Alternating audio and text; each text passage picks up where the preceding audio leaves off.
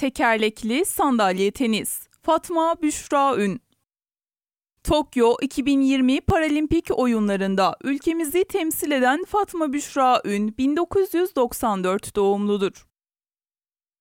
Kadınlarda tekerlekli sandalye tenis branşındaki ilk temsilcimiz Fatma Büşra Ün, Rio 2016'dan sonra ikinci kez Paralimpik oyunlarında yer alıyor.